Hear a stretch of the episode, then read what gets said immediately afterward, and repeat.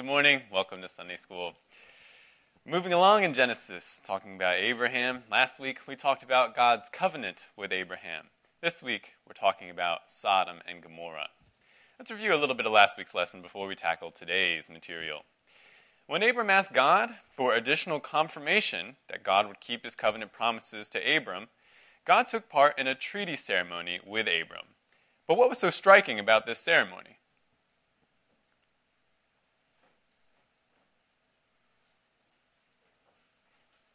What was different about this ceremony as might happen normally? Yes, Dwayne.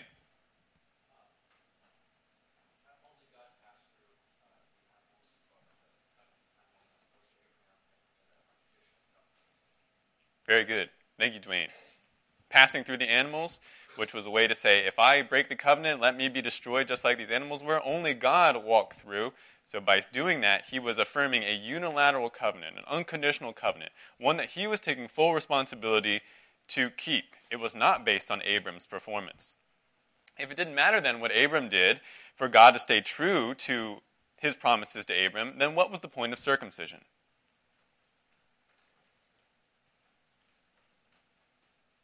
Why circumcision? Yes, or Roy.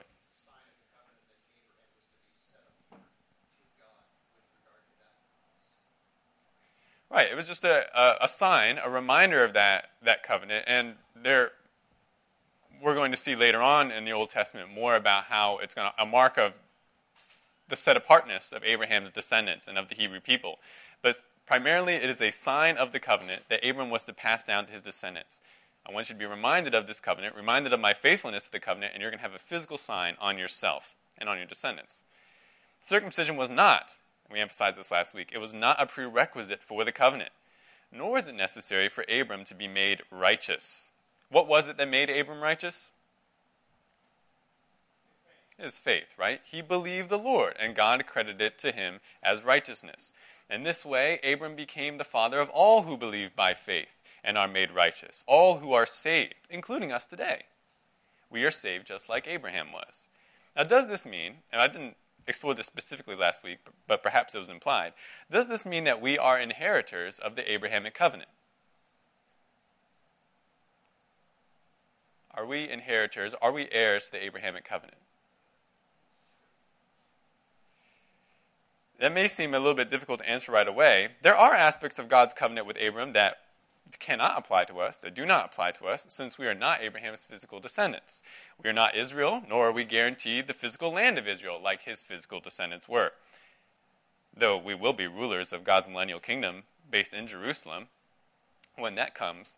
However, we must understand the ultimate promise of the Abrahamic covenant. All these blessings that were given to Abraham, they climax in one specific statement from God or one promise from God, which is said explicitly in Genesis 17:7, 7, where God says to Abraham, I will establish my covenant between me and you and your descendants after you throughout their generations for an everlasting covenant, to be God to you and to your descendants after you. So while there are physical aspects of the Abrahamic covenant that we cannot inherit, the spiritual aspects we obviously do inherit. God says, I my covenant is to be your God the covenant I'm making, the everlasting covenant, is ultimately to be your God and to be God to your descendants. God says, I choose to be your God. I choose to reveal myself to you and give you the faith to believe in me, and this has nothing to do with your own merit. It's unilateral covenant.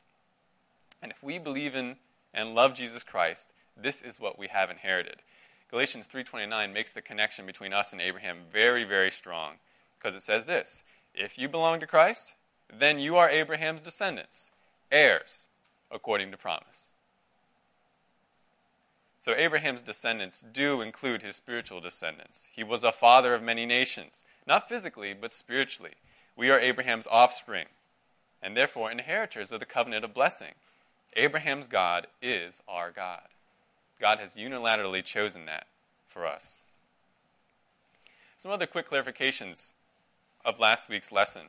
We spoke briefly at the end of class about the connection between Abram's covenant ceremony and circumcision, or Abraham's covenant ceremony, circumcision, and the work of Christ. It is right for us to see Christ in circumcision. Circumcision was not only a sign of God's unilateral promises to Abram, it's also a picture of the gospel. I said a little bit about this last week. Parts of us, according to the gospel, must be cut away. The cutting away of the outer flesh is really to show our need for our inner selves to be circumcised. Our hearts must be circumcised. The sin there must be cut away. But how? How can we be circumcised in heart? What can accomplish this for us? And what does God do with our sin? He can't simply hide it, it must be paid for.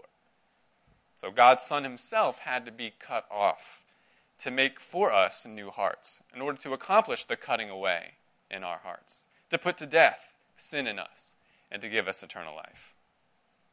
This is also why we don't need to circumcise anymore. The sign has already found its ultimate fulfillment in Christ, and therefore it's unnecessary, like the other pictures of the Old Testament that find their fulfillment in Jesus. That being said, it's not accurate to say, I think, that Abram's treaty ceremony is a picture of the work of the cross. I had said something to the effect last week, but on further reflection, I, I want to say something different. Since the whole point of the ceremony, that is, walking through the split animals in Genesis 15, is that it's unilateral, not based on Abram's performance, it doesn't make sense for us to say that God had to suffer the penalty for Abram's breaking of the covenant on the cross. Because the whole point of the ceremony is that this covenant is unbreakable. Abraham can't do anything to break the covenant. So that's why only God walks through.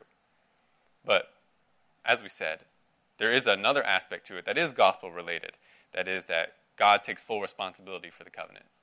God's the one who's totally going to keep it. And that's what he's done with us as heirs according to the promise through Christ. Also, I wanted to say, just to reemphasize something that we touched on a little bit at the end of last week's lesson. While it is true that some of God's covenants or agreements with man involve blood and sacrifices, not all of them do. The Davidic covenant, for example, where God promises that David's descendants will sit on the throne of Israel, is not sealed in blood. However, anytime there's a promise related to cleansing or covering for sin, you can be sure that death and blood are involved. As Hebrew 9:22 says, and according to the law, one may almost say all things are cleansed with blood, and without shedding of blood there is no forgiveness. So I wanted to mention those things. Any comments or questions related to last week's lesson?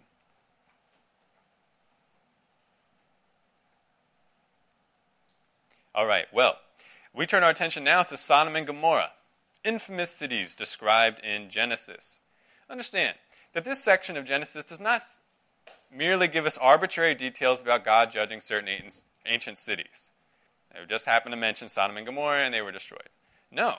The example of Sodom and Gomorrah is one to which the Bible is continually going to make reference. It's going to keep going back to these cities and talking about them or comparing other cities to them. Sodom and Gomorrah become bywords, names that instantly bring to mind extreme sin and perversion and God's necessary and holy judgment. We must realize, however, the account of these cities and their doom was given specifically for our instruction. So let's not miss out on what God has for us in this section of Genesis. This morning, as we learn about the original Sodom and Gomorrah, I pray that you will be moved to godly fear of the one of the holy holy one with whom we have to do. I also pray that you'll be moved to glad thankfulness when you see the loving heart of God that saves his righteous ones from judgment. Those are my goals for today. I have a lot to share with you, so please hold your questions and comments till the end. I want to make sure we have enough time. Let's pray before we go on. Lord God, I pray that you would give me the ability to explain clearly and explain well this great section of your scripture. Lord, I pray that we would see you as more beautiful, more lovely, more worthy of worship because you are, and we just want to behold you rightly. In Jesus' name, amen. We'll be looking at two main sections of Scripture today, but before we get there, I want you to turn your Bibles to Genesis 13. This is where Sodom is mentioned. I don't know if it's the first mentioning, but it might be the first mentioning, one of the first. Sodom is mentioned when Abram and Lot are about to split. So I want us to read about that. If you recall, Abram's servants and Lot's servants were quarreling because they had gotten so big. Both of their attachments of servants and livestock had gotten so big that they were beginning to quarrel with one another about the land. So let's pick up the account in verse 8 of Genesis 13. We'll read down to 13. 13, verses 8 to 13. So Abram said to Lot, Please, let there be no strife between you and me, nor between my herdsmen and your herdsmen, for we are brothers. Is not the whole land before you? Please separate from me. If to the left, then I will go to the right, or if to the right, then I will go to the left. Lot lifted up his eyes and saw all the valley of the Jordan, that it was well watered everywhere. This was before the Lord destroyed Sodom and Gomorrah. Like the garden of the Lord, like the land of Egypt, as you go to Zoar. So Lot chose for himself all the valley of the Jordan, and Lot journeyed eastward. Thus they separated from each other. Abram settled in the land of Canaan, while Lot settled in the cities of the valley, and moved his tents as far as Sodom. Now the men of Sodom were wicked exceedingly and sinners against the Lord. All right, we'll stop there. Some quick observations of this text. What land did Lot, for, uh, did Lot choose for himself?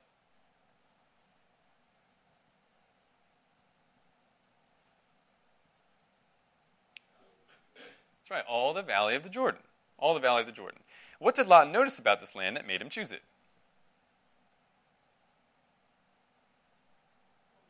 It was well watered. And there's a number of descriptions about how well watered it was, like the garden of the Lord, like this very well watered section of Egypt. But then notice this information set off by dashes. Right after it says the land was well watered, it says this was before the Lord destroyed Sodom and Gomorrah. By grammatically inserting this information right after saying the land was well watered, what is the author implying? Yes, Julie. That's right. Something must have changed because that's a qualifying statement. This land was well watered. Oh, by the way, this is before the Lord destroyed Sodom and Gomorrah. That implies that something had changed in the area. It might not be the same, or it's, it's not the same by the time the Israelites are moving in, into that land. Now, what is the Valley of the Jordan? Well, let's learn a little bit of topography. Here's a topographical map of Palestine. And uh, hopefully you can see it just a little bit, even with the glares. The green does not represent vegetation, it represents low elevation. And the browns and the yellows, that's higher elevation, with white being the highest. Can you guess where the Jordan Valley is?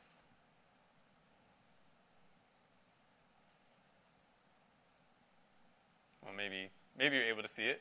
But we would want something that looks low elevation. Where's the Jordan Valley in relation to the geography of Israel? Not the left side, actually. That would be, that would be where Abram ends up settling. Because Lot is going to journey east. Jordan Valley is this whole section on the eastern part of Israel. This whole section of green. I don't know if you can see it there, but it encompasses the Sea of Galilee and the Dead Sea. It's the whole eastern section of Israel along the border of Jordan, the Jordan Valley. Today called the Jordan Rift Valley, it runs along Israel's entire eastern border. The river, the Jordan River, begins at the top of the valley, above the Sea of Galilee, flows into the Sea of Galilee, then flows out of the bottom of the Sea of Galilee towards the Dead Sea, where it ends. Now, is the Jordan Valley well watered today, like the Garden of the Lord? Well, let's take a look at another image. Uh, hopefully, you're able to see it. So there's the Dead Sea there at the bottom, and it's kind of dark there at the top. But would you say that the Jordan Valley is well watered today? Certainly not all of it, right? You can't really see the Sea of Galilee because of the, the way the image appears with the projector, but it's nice and green up, around up, that, that section. Towards the Dead Sea, though, it's all brown. So certainly it's not well watered, and, except for maybe one part. Not well watered today. Now, where exactly are Sodom and Gomorrah then? Or where were they? We don't know for sure. But we do know that it was in this valley, the Jordan Valley, and probably somewhere around the Dead Sea. Archaeologists have suggested a number of different sites for Sodom and Gomorrah, two in particular, one in the northeast section of the Sea of, or the Dead Sea, and one in the southeast section. Digs in these areas have yielded surprising amounts of ash layered in the soil, huge amounts, and bits of pottery that were obviously affected by sudden and intense heat and morphed the pottery in such a way that it wasn't just like a slow burning heat source, but a sudden flash of heat. We'll talk more about the archaeology of these cities and trying to identify where Sodom is in the upcoming Sunday school class this summer. But for now, just know that Sodom and Gomorrah were probably around the Dead Sea. Now, even before Lot sets out for Sodom, Moses tells us about the city's character. Sodom was already known as a city of what kind of people? Extremely sinful. It says exceedingly wicked and sinners against the Lord. Wait, don't those mean the same thing? Why the repetition?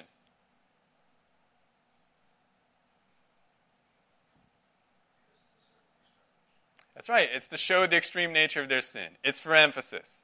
Remember, repetition in the Old Testament and even the New Testament, a lot of times it's just for emphasis. Extremely wicked. Now, let's jump to Genesis 18. This is where we're going to spend the majority of our time.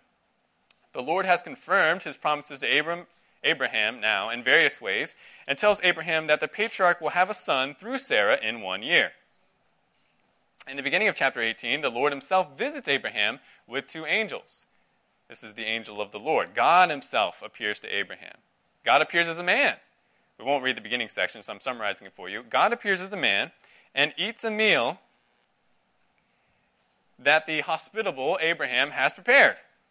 But how can God, who is spirit, who later says, No one can see my face and live, how can he appear to Abram? How can he appear as a man? How can he even eat something?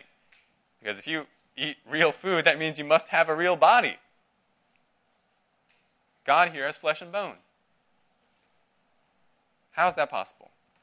Well, many biblical interpreters see this encounter as an example of a theophany or a Christophany. That is, this is an appearance of the pre incarnate Christ. This is God's Son meeting with Abraham. Only the Son is the mediator between God and man. Therefore, it makes sense to see this appearance as the Son of God in a temporary but real human body conversing with Abraham. This is Christ. Now, God the Son tells Abraham that Abraham will have a son at about this same time next year. And then God tells Abraham what God is about to do concerning Sodom and Gomorrah. And that's where I want us to read together. Look down to verse 16. We're going to read to verse 33. Chapter 18, verse 16. Then the men rose up from there and looked down toward Sodom, and Abraham was walking with them to send them off. The Lord said, Shall I hide from Abraham what I am about to do? Since Abraham will surely become a great and mighty nation, and in him all the nations of the earth will be blessed. For I have chosen him, so that he may command his children and his household after him to keep the way of the Lord, by doing righteousness and justice, so that the Lord may bring upon Abraham what he has spoken about him. And the Lord said, The outcry of Sodom and Gomorrah is indeed great, and their sin is exceedingly grave. I will go down now and see if they have done entirely according to its outcry, which has come to me, and if not, I will know. Then the men turned away from there and went toward Sodom, while Abraham was still standing before the Lord. Abraham came near and said, Will you indeed sweep away the righteous with the wicked? Suppose there are fifty righteous within the city. Will you indeed sweep it away and not spare the place for the sake of the fifty righteous who are in it? Far be it from you to do such a thing, to slay the righteous with the wicked, so that the righteous and the wicked are treated alike. Far be it from you. Shall not the judge of all the earth deal justly? So the Lord said, if I find in Sodom fifty righteous person or fifty righteous within the city, then I will spare the whole place on their account. And Abraham replied, Now behold, I have ventured to speak to the Lord, although I am but dust and ashes. Suppose the fifty righteous are lacking five. Will you destroy the whole city because of five? And he said, I will not destroy it if I find forty five there. He spoke to him yet again and said, Suppose forty are found there. And he said, I will not do it on account of the forty.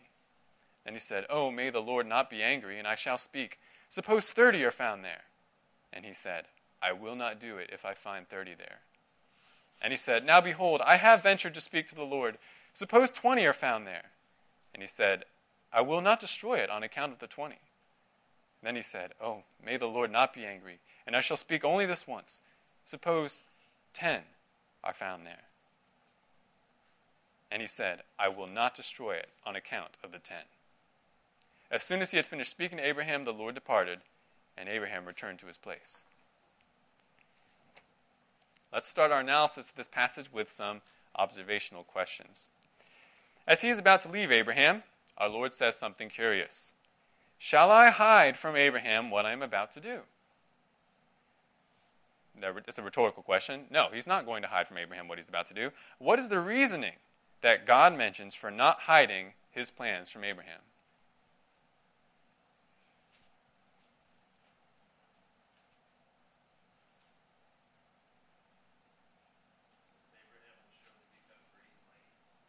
That's right. We see the word since there, and we also see the word for, so we're getting some purposes for it.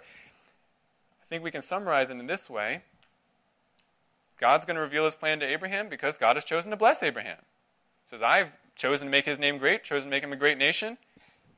I've chosen to uh, cause him to be righteous. I've chosen him. Therefore, I'm going to tell him what I'm doing. I've chosen to bless Abraham, therefore, I'm going to tell him what I'm doing. Now, what does God say he is about to do?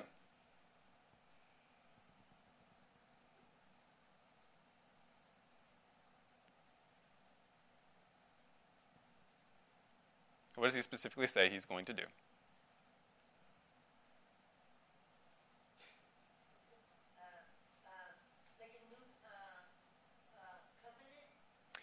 Well, he's not speaking so much about the new covenant right now, but that is true, Carol. That is something that's going to be expanded on more as we go through the scriptures. God's saying something about Sodom, right? Sodom and Gomorrah. What does God say he's going to do?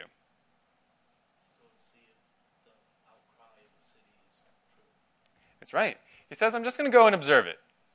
I've heard this outcry about their sin. I want to go see for it myself, see it for myself. Now, when God says this, notice the question that Abraham asks Will you indeed sweep away the righteous with the wicked? God didn't say he was going to destroy Sodom. What has Abraham assumed if he's asking that question?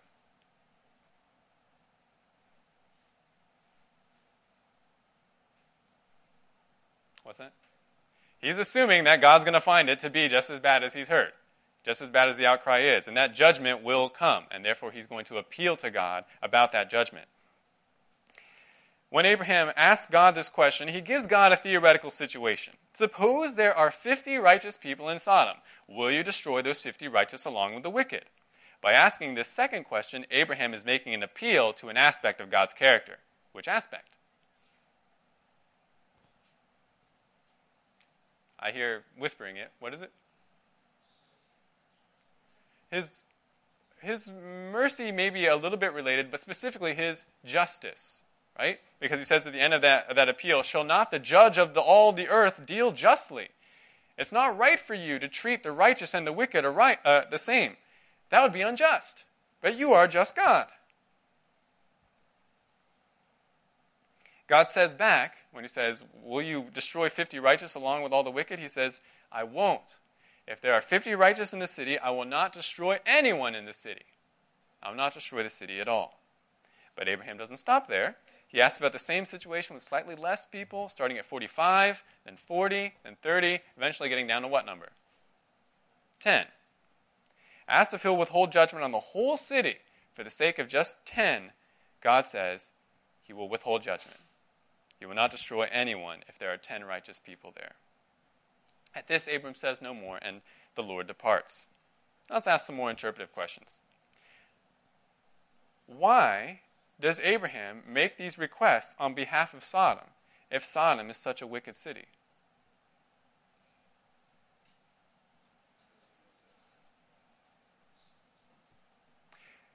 Certainly, that has to be part of it. That has to be part of it, or perhaps the main part of it, that he knows his nephew Lot lives in Sodom. He's concerned about his nephew. I think you can also make the argument that he has compassion on the people of Sodom. He's interacted with some of them before. Remember when he went to rescue Lot, he also rescued some of the, uh, I think, the people and property of Sodom. And there's just a, a sympathy for those people. You can make that argument. But certainly, Abraham is concerned about Lot. After all, he did rescue Lot before, so this is not something like, oh, it's my relative, whatever. No, he cares about Lot. And at the end of this account, at the end of chapter 19, end of this account of uh, Sodom, that's not the end of the chapter of 19, but the end of this account about Sodom, it says this Thus it came about, when God destroyed the cities of the valley, that God remembered Abraham and sent Lot out of the midst of the overthrow, when he overthrew the cities in which Lot lived. So that verse tells you why God saves Lot. It's because of Abraham. It's because God has a covenant with Abraham, because God listens to Abraham's intercession, and therefore he saves Lot. So Abraham cares about Lot, and therefore he makes intercession for the city of Sodom. Now, God says the reason he will visit Sodom is to see if the outcry he has heard about the city is accurate. But we know that God is omniscient. He does not need to personally visit anything to know about the place. So, why does God then want to personally visit Sodom? What's the point?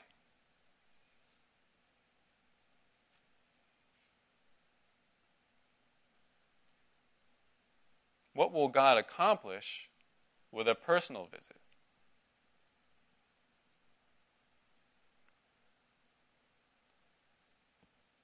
Certainly, on the one hand, it's about Lot. Because we're going to see, as we read the next section, it's a very personal rescue. It's a very compassionate and tender rescue of Lot and his family. But also, what we see God doing here is very consistent with the way that God tests, the way that God tests people. Even when we talked about Job, remember we said, I'm going to, or it looked like from the outside, perhaps, that God is testing Job to see what Job would do. But God already knows what Job would do. But what does he accomplish by testing people? He shows that person, and he shows anyone around that person what's really in their hearts. So God is going to do something similar with Sodom. By personally visiting the city, by personally showing everyone what's really going on in Sodom, people will know just how wicked the city is. Well, they'll know whether it's wicked and just how bad. Now, Abraham asserts that God does not treat the righteous and the wicked alike. That's the whole basis of his appeal. But is that true? Does God treat the righteous and the wicked alike? Or is that untrue? What do you think?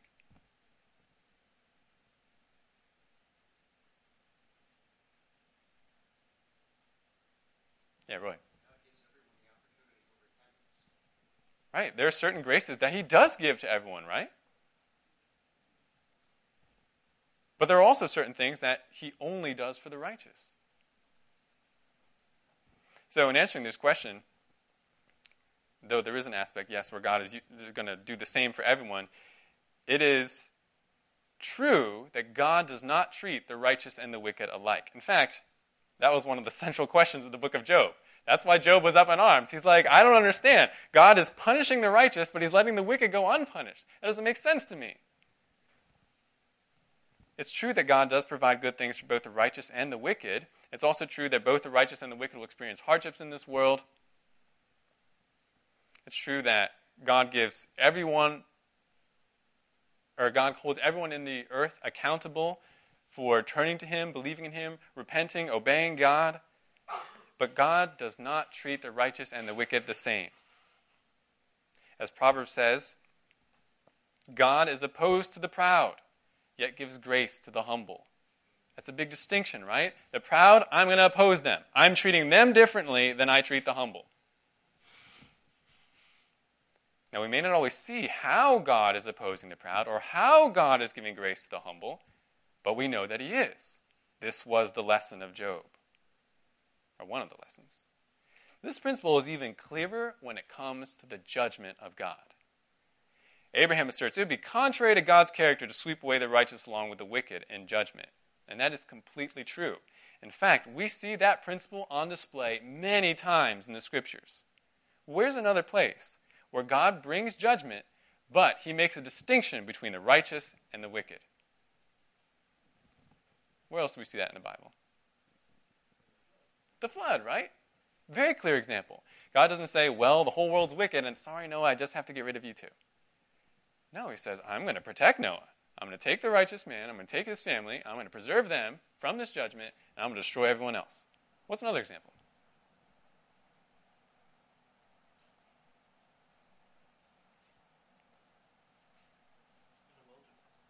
Can you give me a more specific explanation? Ah, great. That's a great example. So he talked about Caleb and Joshua and the Israelites in the wilderness. Remember, the spies go into the land. They bring back a bad report, but Caleb and Joshua say, No, come on, we got the Lord on our side. We can go take this land. But the Israelites don't listen to them, and they refuse to go into the promised land. So God judges Israel. He says, I will not let any of you go into the promised land, except Caleb and Joshua. Doesn't say, Sorry, guys, the rest of your group, they messed up, so you can't go in either. He says, No, you are righteous. I will not curse you with this judgment. You will go into the land, but not the rest of the Israelites. We see other examples. Rahab and Jericho, right? We hear about Rahab's faith later in the New Testament. She's not destroyed along with the rest of the people. She and her family are specifically preserved because she believed in the Lord. Or the plagues of Egypt, right? God judges the Egyptians, but he withholds those judgments from the Israelites. Makes a distinction. Doesn't send those plagues on the Israelites. Even when the Israel or Israel is destroyed by the Assyrians and the Babylonians, and you have these righteous prophets who are appealing to God to bring Israel to repentance. God says, No, I have to judge Israel, but I will preserve you. Even in the New Testament, we have the parable of the wheat and the tares, right? Explanation of that parable the, wheat, the believers, the tares, they're the sons of the devil. And you have these farmers, or these, these servants, servants of the farmer who say, Oh, do you want us to go gather the tares? Somebody put them in your, in your farm. Do you want us to gather them up? Get rid of them? He says, No. Why not? Don't gather the tares. Yeah, Rob? Why not? Why, why can't they do that? Exactly. Exactly. It says, You might accidentally rip up some of the wheat. I will not let that happen. Let them both grow together. And then I will take the wheat first, gather that, preserve that, and then I will destroy the tares.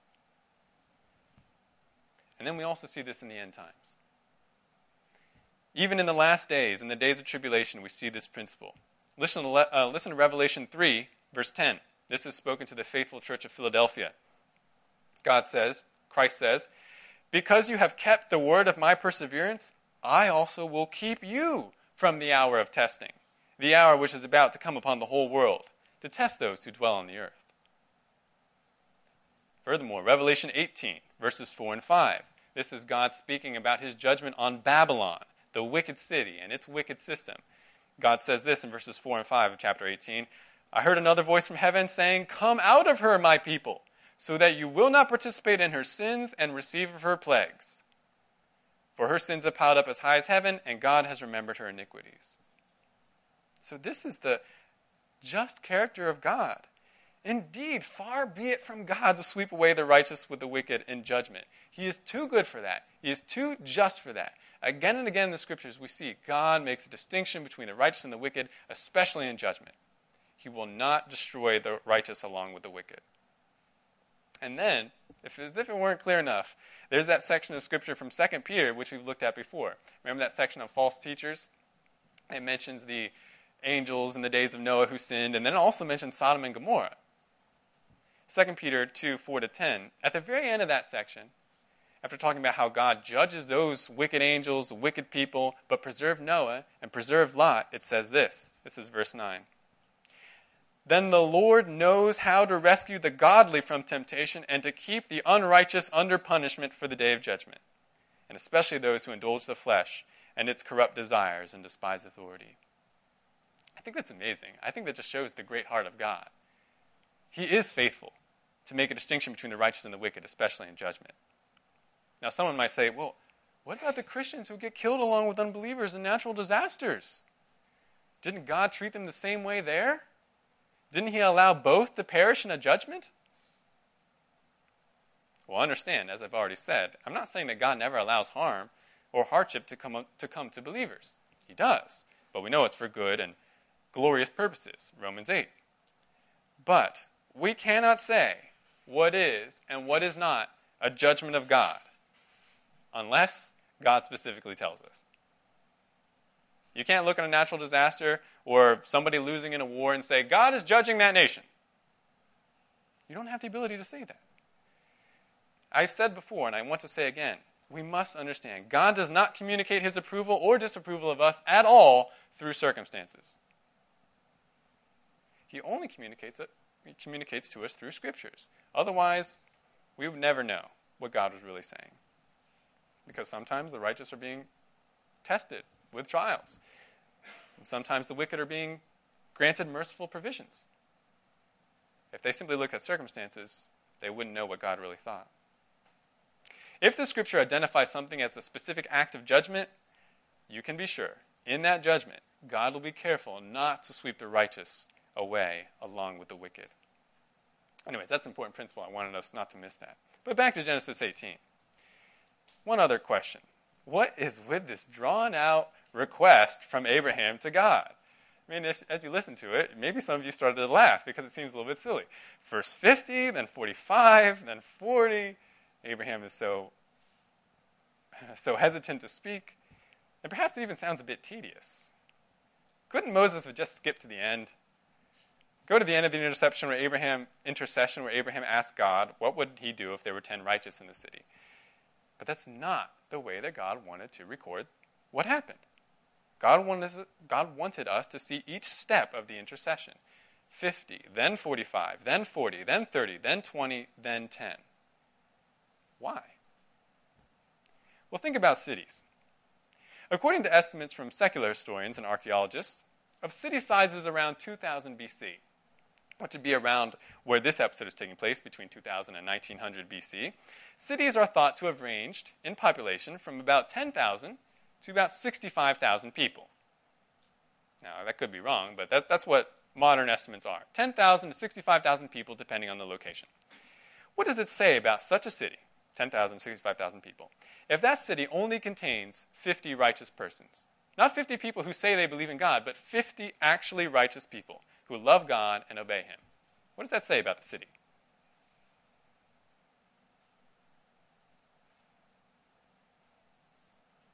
It's pretty wicked.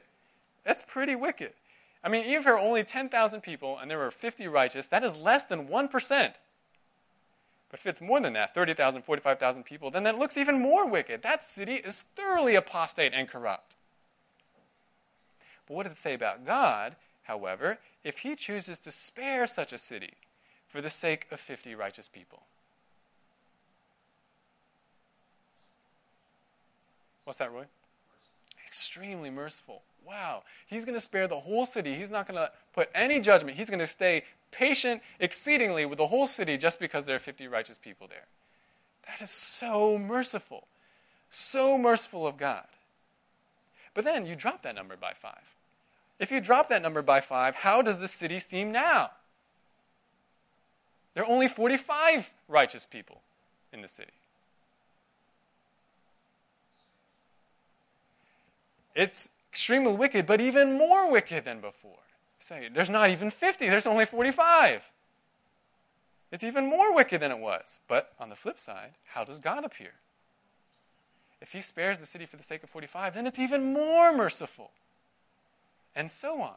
Same with 40, same with 30, and each number down. It's like with each new threshold, the character of Sodom appears darker and darker, while the righteousness of God appears brighter and brighter. It's almost like the audience can't believe what they're hearing. They're like, wow, I couldn't believe that he would do it for 50. But for 45? For 30? That doesn't even make sense to me. I have to hold your comment to the end, sorry. By the time we get to 10, we should be beside ourselves at the climactic mercy of God in the face of utter wickedness. Ten righteous people in the midst of a whole city of tens, 10,000 or 65,000, God will spare all of them just for the sake of that 10? That's ridiculous. Or it may seem that way, but it's actually just amazing. It's the amazing mercy of God. I think that's what's going on here. Well, let's see what happens. God has made this promised Abraham, if I find ten righteous, I won't destroy the city. But let's see what God actually finds. Let's look at chapter 19. We'll read verses 1 to 29.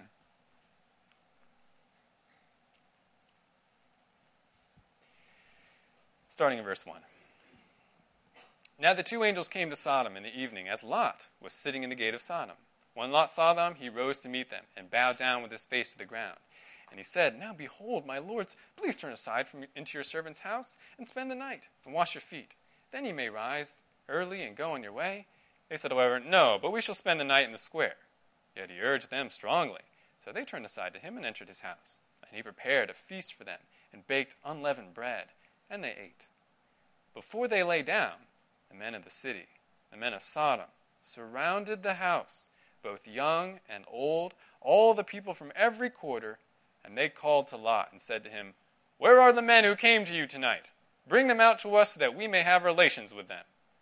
But Lot went out to them at the doorway and shut the door behind him and said, Please, my brothers, do not act wickedly. Now behold, I have two daughters that have not had relations with man. Please let me bring them out to you, and do to them whatever you like. Only do nothing to these men, inasmuch they, has, they have come under the shelter of my roof. But they said, Stand aside. Furthermore, they said, This one came in as an alien, and already he is acting like a judge. Now we will treat you worse than them. So they pressed hard against Lot, and came near to break the door. But the men reached out their hands, hands and brought Lot into the house with them and shut the door. They struck the men who were at the doorway of the house with blindness, both small and great, so that they wearied themselves trying to find the doorway. Then the two men said to Lot, Whom else have you here? A son in law and, in, and your sons and your daughters, and whomever you have in the city, bring them out of the place, for we are about to destroy this place. Because their outcry has become so great before the Lord that the Lord has sent us to destroy it. Lot went out and spoke to his sons in law, who were to marry his daughters, and said, Up, get out of this place, for the Lord will destroy the city. But he appeared to his sons in law to be jesting. When morning dawned, the angels urged Lot, saying, Up, take your wife and your two daughters who are here, or you will be swept away in the punishment of the city. But he hesitated. So the men seized his hand, and the hand of his wife, and the hands of his two daughters, for the compassion of the Lord was upon him. And they brought him out and put him outside the city. When they had brought him outside, one said, Escape for your life. Do not look behind you, and do not stay anywhere in the valley, except to the, eh, escape to the mountains, or you will be swept away. But Lot said to them, Oh, no, my lords. Now behold, your servant has found favor in your sight, and you have magnified your loving kindness, which you have shown me by saving my life. But I cannot escape to the mountains, for the disaster will overtake me, and I will die. Now behold, this town is near enough to flee to, and it is small. Please let me escape there. Is it not small? That my life may be saved. He said to them, or he said to him, Behold, I grant you this request also, not to overthrow the town of which you have spoken. Hurry, escape there, for I cannot do anything until you arrive there. Therefore, the name of that town was called Zoar. The sun had risen over the earth when Lot came to Zoar. Then the Lord rained on Sodom and Gomorrah brimstone and fire from the Lord out of heaven and he overthrew those cities, and all the valley, and all the inhabitants of the cities, and what grew on the ground. But his wife, from behind him, looked back, she became a pillar of salt. Now Abraham arose early in the morning and went to the place where he had stood before the Lord, and he looked down toward Sodom and Gomorrah, and toward all the land of the valley, and he saw, and behold, the smoke of the land ascended like the smoke of a furnace. Thus it came about, when God destroyed the cities of the valley, that God remembered Abraham and sent Lot out of the midst of the overthrow when he overthrew the cities in which Lot lived. Okay, a long section. We don't have time to look at it in all its detail, but let's note a few aspects. What details in this account show the pervasive wickedness of Sodom? What's one detail? Yeah, Julie.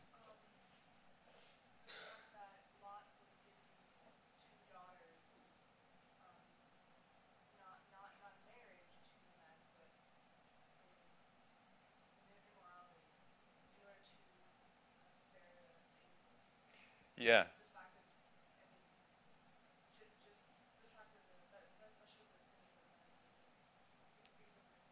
Right. That's a that's a good observation, Julie. I think indirectly it shows that they've had a bad influence on Lot because that's certainly a wrong thing to do. Lot, you should not be trying to appease them with your daughters. But it also shows just how insistent they are because he said, "There's no way I can satisfy them. Maybe I can halt them a little bit by giving my daughters to them." What else? What else shows their great wickedness? Yeah, Danny.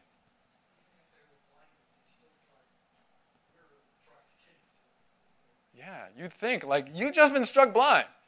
Doesn't that mean something to you? But no, they're, they're too, too into their lust. What else?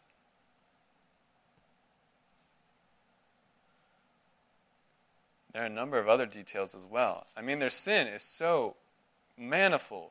They are adulterous lusters. They are going after someone who is not their spouse and looking for sexual fulfillment. They desire to commit homosexual acts.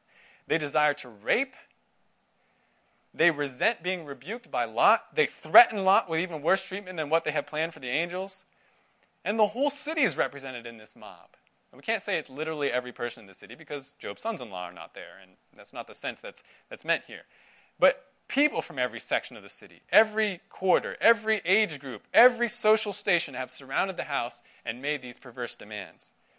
And as Danny said, even when struck blind, they still try to try so hard to get in. And then, speaking not of the mob, but just of Job's sons, not Job, Lot's sons-in-law, they won't believe Lot when he says the Lord is going to destroy the city. No, I don't think so. You got to be joking. It's thoroughly, thoroughly wicked. God wants us to see that. But what other details in this account show God's overwhelming mercy to Lot? Yeah, Roy. Yeah. Yeah, that is such a beautiful picture of God's intimate care. They take Lot and his wife and his daughters by the hand and lead them out of the city when Lot hesitates. What else?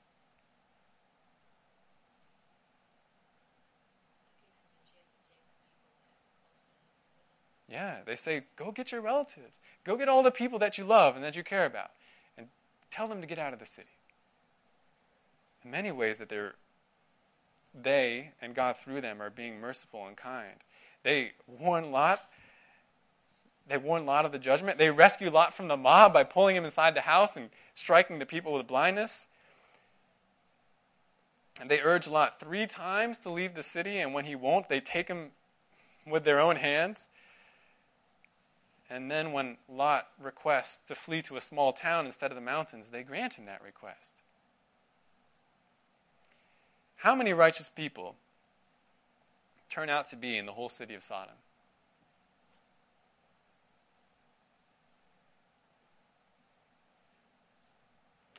I wouldn't say zero, because we have in the New Testament that, that Lot is confirmed as a righteous man, but probably just one. You might be able to argue four, because they say, well, what about his wife and his daughters? But they don't actually show very righteous behavior. Lot's wife turns into a pillar of salt. The daughters don't do anything here, but in the next section, they're essentially going to rape their father. We do see Lot acting righteously. Yes, he stumbles too, but he is showing hospitality to the angels. He wants to protect them from the men of the city. He rebukes the men of the city for their wickedness. He seeks to save his sons in law's lives. So in the New Testament, Lot is commended as righteous. But we don't see that for anyone else. The city of Sodom was more wicked than could possibly be imagined. Not even ten righteous. There was one. And yet, even though God said, I must destroy the city, he says, I will preserve my righteous. I will get him out of the city. I will rescue him.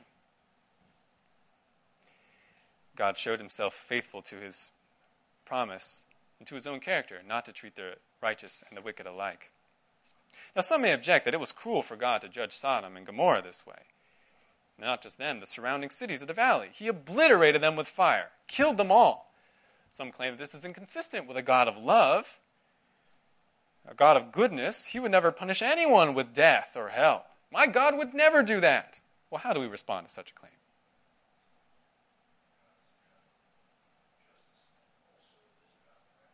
Yes, God is a God of justice, and he, he shows his justice in his great anger over sin, his wrath. And it would be unjust, it would show God to be deficient in character if he did not act in judgment. God is too good. We said this about the flood, but just to remind you, God is too good to let rampant wickedness go. It injures his great heart to see men and women harming one another continually in all the way that sin harms people. For God to sit idly by and to do nothing would be so unloving.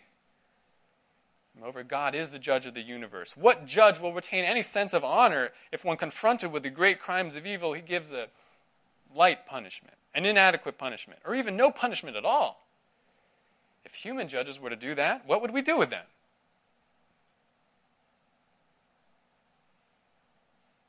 If they gave an inadequate punishment or no punishment, what would we do with those human, those human judges? What? That's right, we get rid of them. We say, You're no longer going to be a judge. Or maybe they go to jail.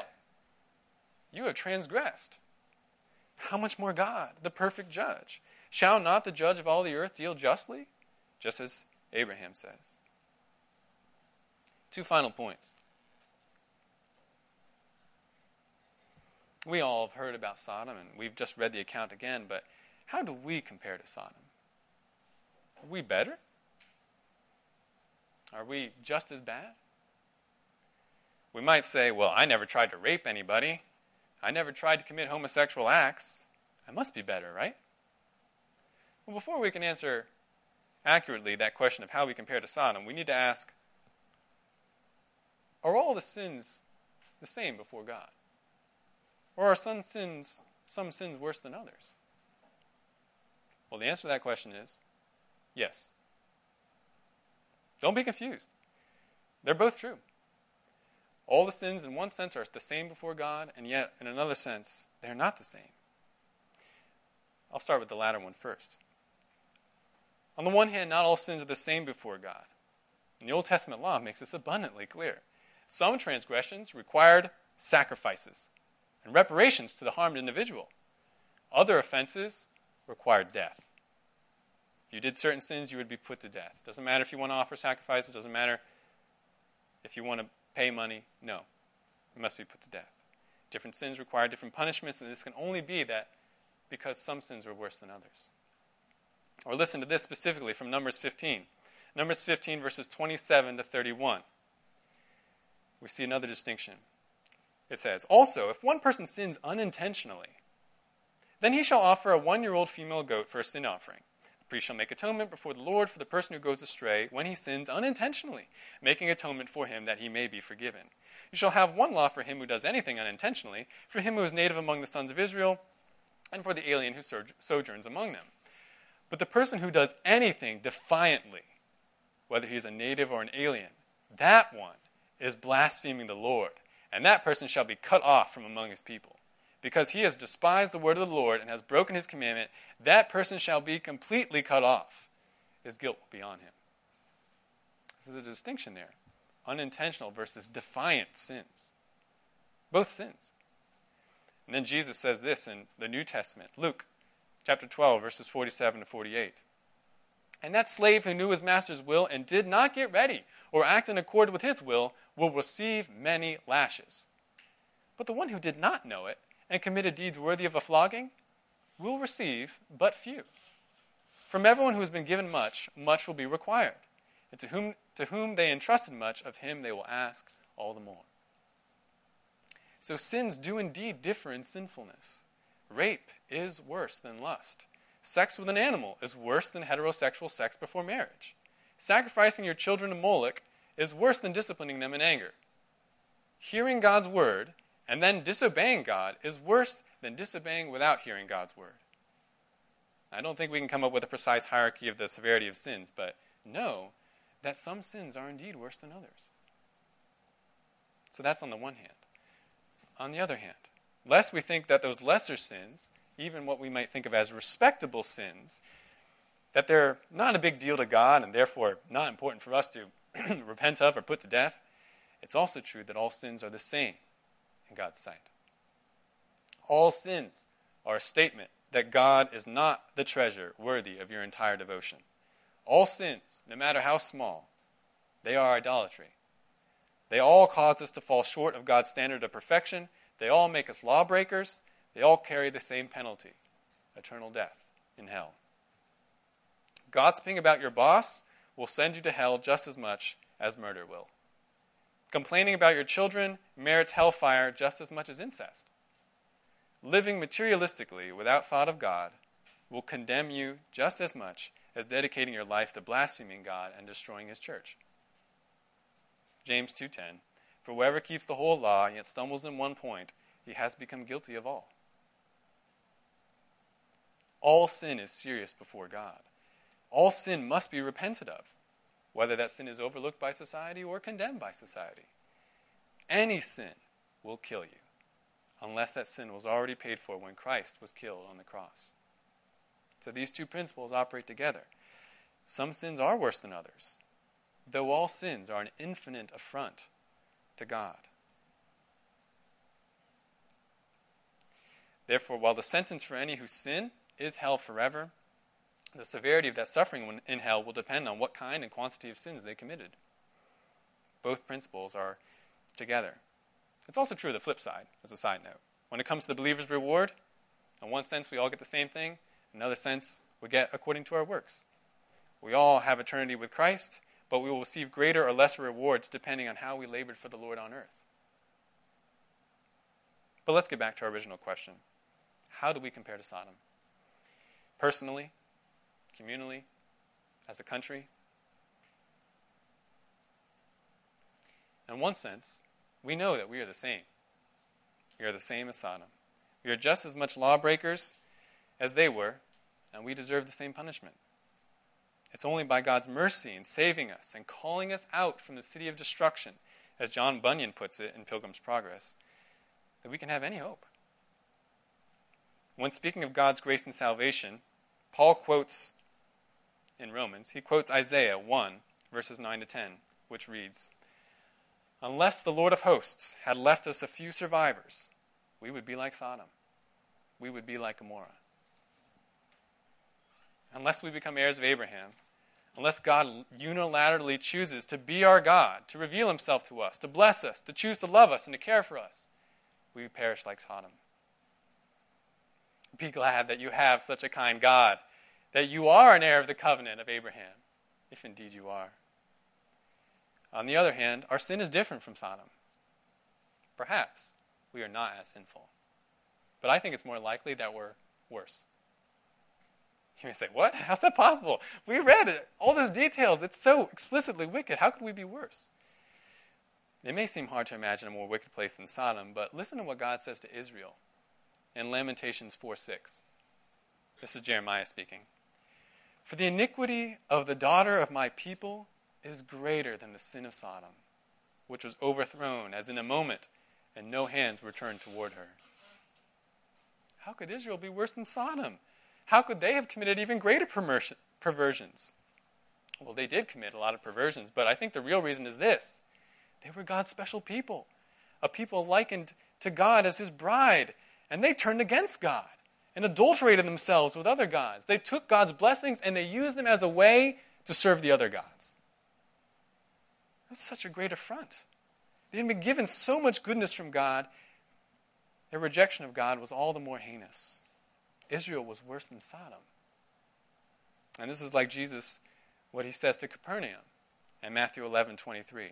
And you, Capernaum, you will not be exalted to heaven, will you? You will descend to Hades. For if the miracles had occurred in Sodom, which occurred in you, it would have remained to this day. Nevertheless, I say to you that it will be more tolerable for the land of Sodom in the day of judgment than for you. Jesus' own hometown place which he ministered and did many miracles, was worse than Sodom. They probably didn't have the rampant perversity that we saw in Genesis 19, and yet it was worse than Sodom. Why? Can only be because the kingdom of God had so obviously appeared among them. The light of God had so directly shone upon them through God's Son, and they despised him. So let us consider our own state then. How many blessings do we enjoy from God in this country? How prevalent and available is the gospel of Jesus in our country? And yet, how great is our communal rebellion and perversion in this country? How greatly is sin celebrated in our society, despite all the blessings we have? We should also examine ourselves personally. How much generosity has God shown you in your life, allowing you to enjoy life, have friends, receive, receive comfort, have some measure of good health? How often has He made His Word available to you by giving you the Bible, by being as part of this church? And in spite of all that, do you still refuse to repent of certain sin habits? Do you still think of them as too insignificant in God's sight to warrant serious mortification or repentance? do you still refuse to take God Himself as your great treasure, preferring the other things of the world? As Hebrew 2 3 says, and we would be, do well to take this to heart, how will we escape if we neglect so great a salvation? God is too good and too just to not justly judge sin, especially the vast wickedness of continuing to rebel when God has given you and made available to you the sweet treasure of His Son. So we should examine ourselves. But if you adore Christ this morning, rejoice. God Himself has rescued you from Sodom, just like He rescued Lot. God has led you by the hand and caused you to do that which you were unable to do. He is your compassionate Savior, and He has made Himself your God. That's all the time we have for today. But uh, let's look at our memory verse again. If you have other comments or questions, please see me afterwards. Next week we talk about Abraham and Isaac. Here's our memory verse. Please read it with me. I have two or three weeks more to memorize this verse. Well, start reading together. And he has made from one blood every nation of men to dwell on all the face of the earth, and has determined their pre appointed times and the boundaries of their dwellings, so that they should seek the Lord, in the hope that they might grope for him and find him, though he is not far from each one of us. Let's pray. God, you are so great. Lord, you are so merciful. We see it displayed to Lot and to Abraham, and yet, God, we know it is also being displayed to us. You have brought us out of Sodom. You have unilaterally chosen to reveal and bless yourself to us. We did nothing to deserve it. Yet, God, you just have lavished your care on us, lavished your compassion on us. Lord, thank you. Thank you for being so lovely. Thank you for loving us. Lord, cause us to love you more. Help us understand these truths so that we are provoked to just great love of you. Oh, Lord, I pray, God, you know, I, I don't want people to feel bad when they don't need to. I don't want them to think they haven't repented when they have. Yeah, God, I pray that we would, that each person here, and anyone who listens to this message, will seriously consider their own hearts before you whether they have slipped into thinking that some sins don't matter. That's not a big deal. Oh Lord, I pray that we would put all those things off so that we can just enjoy you totally. Bless the rest of the service today. Amen.